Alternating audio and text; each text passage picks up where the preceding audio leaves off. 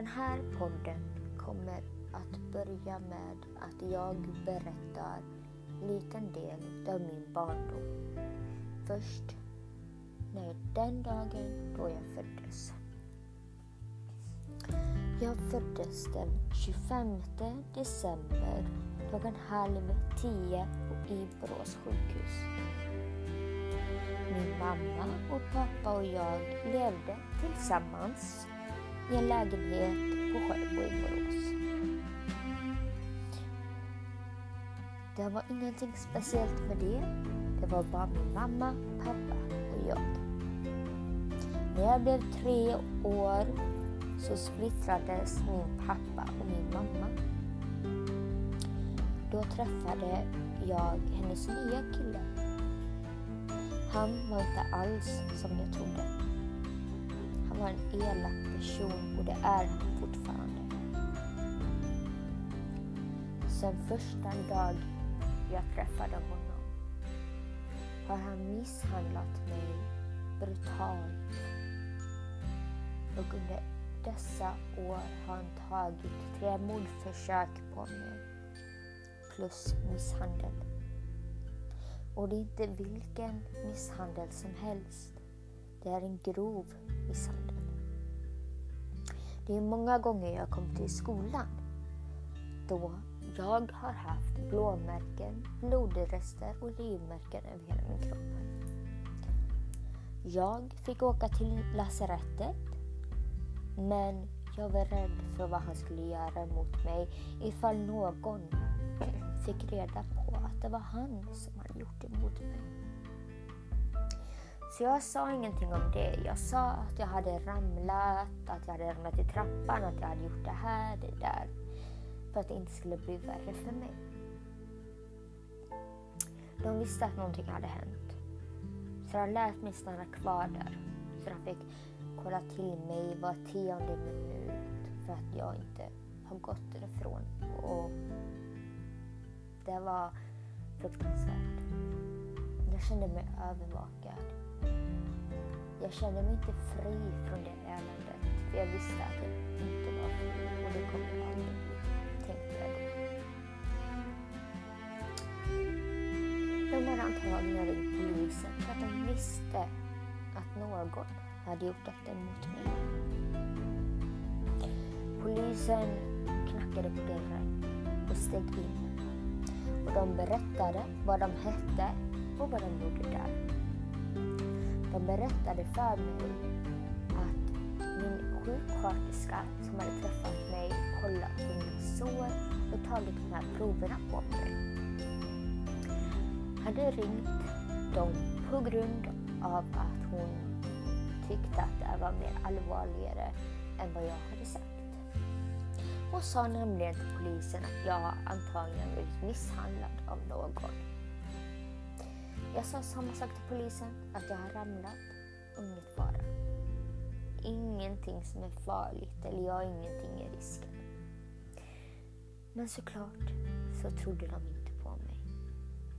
För att de visste att så mitt ansikte och min kropp såg ut så var det inte bara att efter att ramlat. De försökte prata med mig så att jag skulle berätta sanningen för dem. För de visste att jag inte gjorde det. Jag sa inte sanningen till dem på grund av att jag visste att om jag sa sanningen till polisen eller sjuksköterskan så skulle han komma efter mig, efter mig med hårdare straff. Och det vill jag såklart inte. Så jag sa till dem, jag har bara ramlat, det är lugnt, jag mår bra.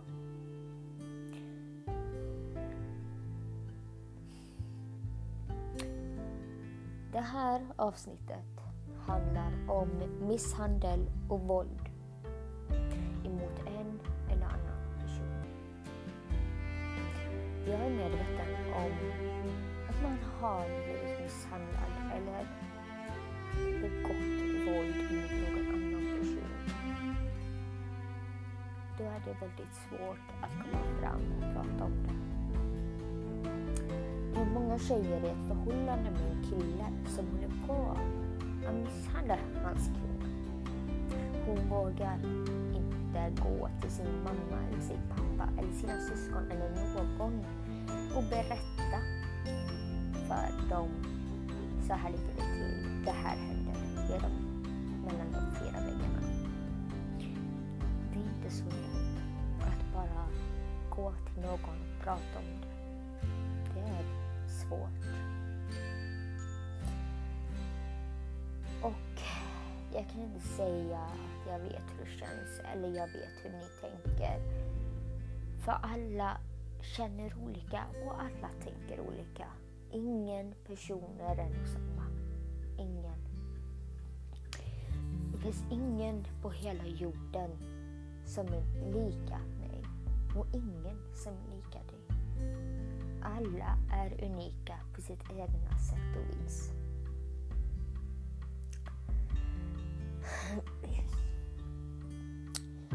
Jag blir ledsen för de flesta kvinnorna som inte har vågat komma fram och sagt till någon att det händer mellan de fyra väggarna. Att det händer si och så, att hon blir slagen av sin man, sin kille. Att det pågår våld mellan de fyra väggarna. Och jag förstår såklart, jag förstår den rädslan att han kommer komma efter mig ännu mer och han kommer såra mig och skada mig så mycket mer om jag berättar det för någon. Så tänker ganska många som är i ett sånt förhållande eller sån period eller sån familj. Så tänker jag ju också såklart.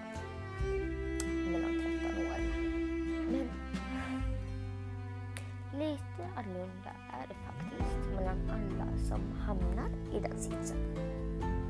Jag har inte kunnat ta mig ur överhuvudtaget. Jag har fått rymma ifrån hemmet, mitt hus, min familj för att jag ska vara fri. Jag tog mig loss från det helvetet. Och det är jag glad över. Jag tog mig loss så att jag fortfarande kan få leva. Jag tog mig loss för att jag ska ha en framtid med ett flesta tjejer, kvinnorna, gör inte det. De vill ta sig loss ifrån helvetet. Men de hittar inte ett sätt. De hittar inte modet att göra det. De gör det i sista sekunden, när det redan är för sent. Det kom, om man är i ett sånt förhållande, eller sån period, eller en sån familj. Det kommer inte bara fortsätta med våld. Det kommer inte bara fortsätta med att de sparkar på dig eller slår på dig. Det kommer inte fortsätta så evigt. Det kanske går från att lappa till dig till att verkligen slå dig på riktigt med sina egna knogar. Och sen kanske sparka. Men det kommer inte fortsätta så hela tiden. Till slut kommer den människan som misshandlar dig eller någon annan att ta det till en ny nivå. Och den nivån är ett mord. Den personen ser inte det som ett mord. Den personen ser det som något bra. Och det handlar inte bara om kvinnosynen. Det har en del utav. Kvinnosynen har alltid en del av hur killar ser på tjejer eller hur de tänker om oss. Men inte när det kommer till misshandel och mord på andra kvinnor. Det handlar också om hur den personen har blivit uppvuxen. Hur han eller hon har fått växa upp. Han eller hon, hur den personen föräldrar behandlade barnet i barndomen. Och kvinnosyn såklart. Den personen kanske tror att tjejer, kvinnor ska diska, laga mat, tvätta, eh, städa, den personen kanske tror att vi tjejer, vi kvinnor ska göra sånt för den killen. Men då är det en annan religion. Nu pratar jag inte illa om afghaner eller några andra palestinier. Sånt här. Nej, nej, nej, nej. Vissa svenskar har faktiskt en annan kvinnosyn också. Jag vet inte om du har sett eller märkt det. Men de flesta har faktiskt det. Hela världen har blivit en katastrof. Hela världen har vänts upp och ner och vem vet när världen kommer ta slut? Vi vet inte, det kommer bara hända en dag. Det sägs att det är 2023 och det sägs året 2033.